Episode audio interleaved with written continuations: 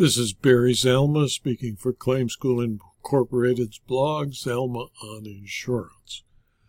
Today we're going to explain why, if you do the crime, you must serve the time, and why an insurance fraudster expressed absolute chutzpah by, after pleading guilty, he tried to reduce his sentence by an appeal that had no factual basis.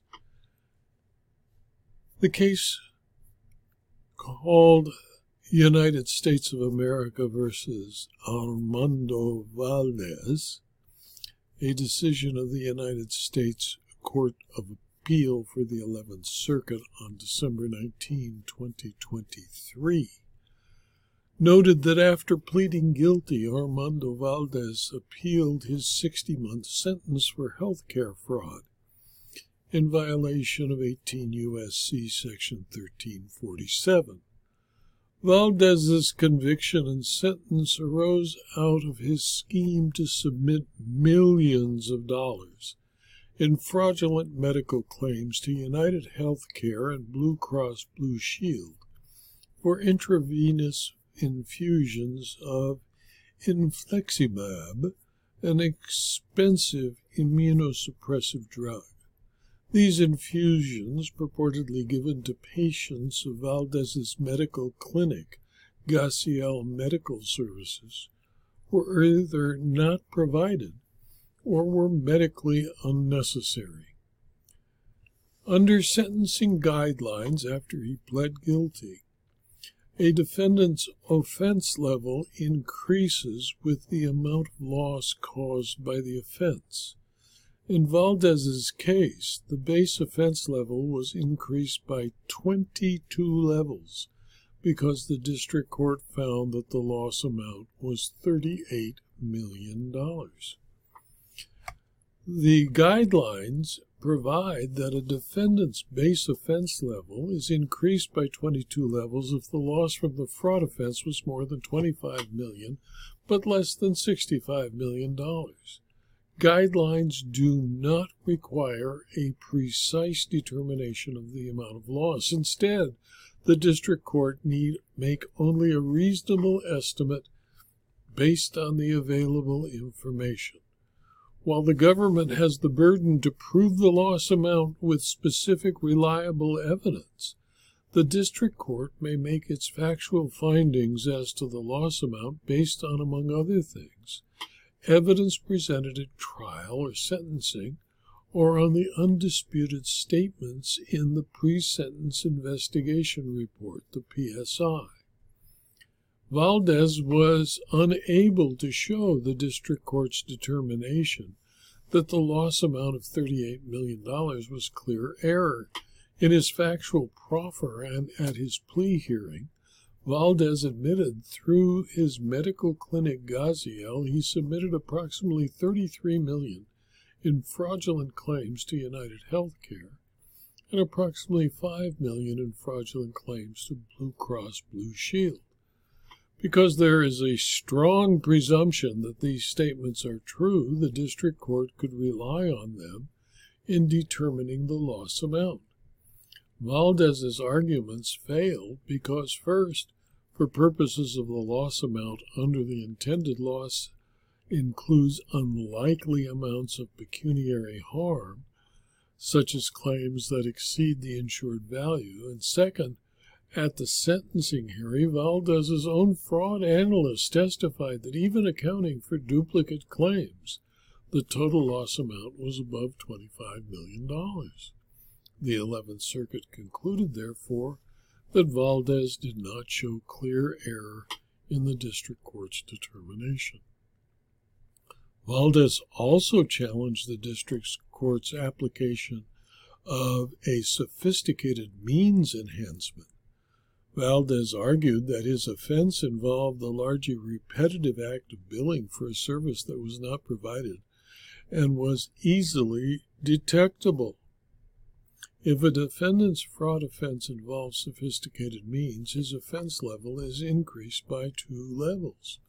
Whether conduct is sophisticated is based on the conduct as a whole, not on the individual steps.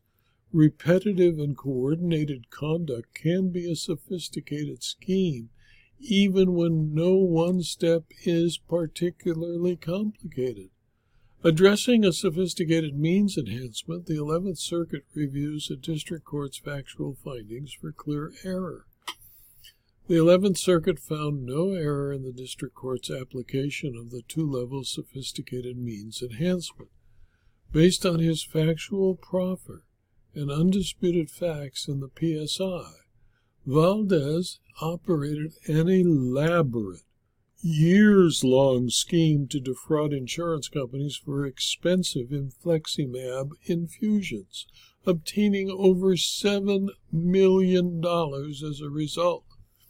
The large amount of money defrauded in the six year period the scheme went undetected supported a finding of sophisticated means.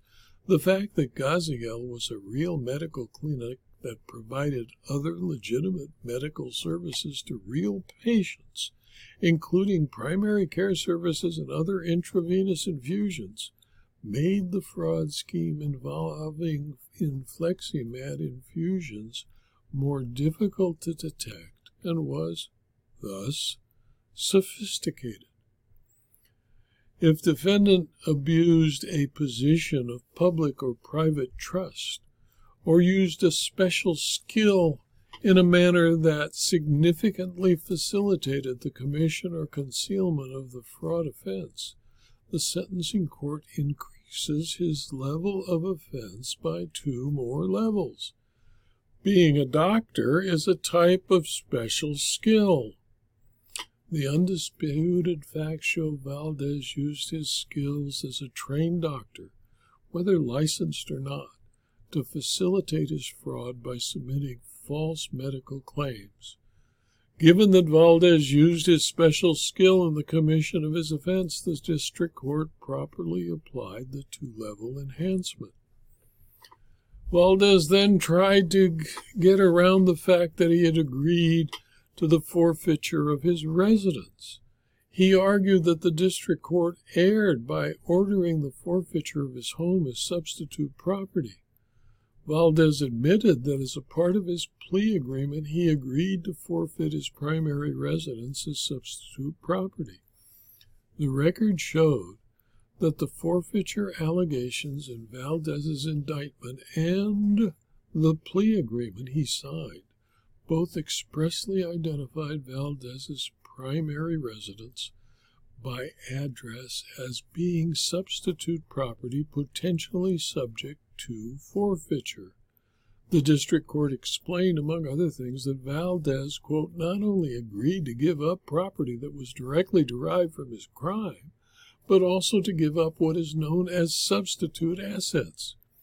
Valdez responded that he understood the forfeiture provision when he spoke with the district court judge.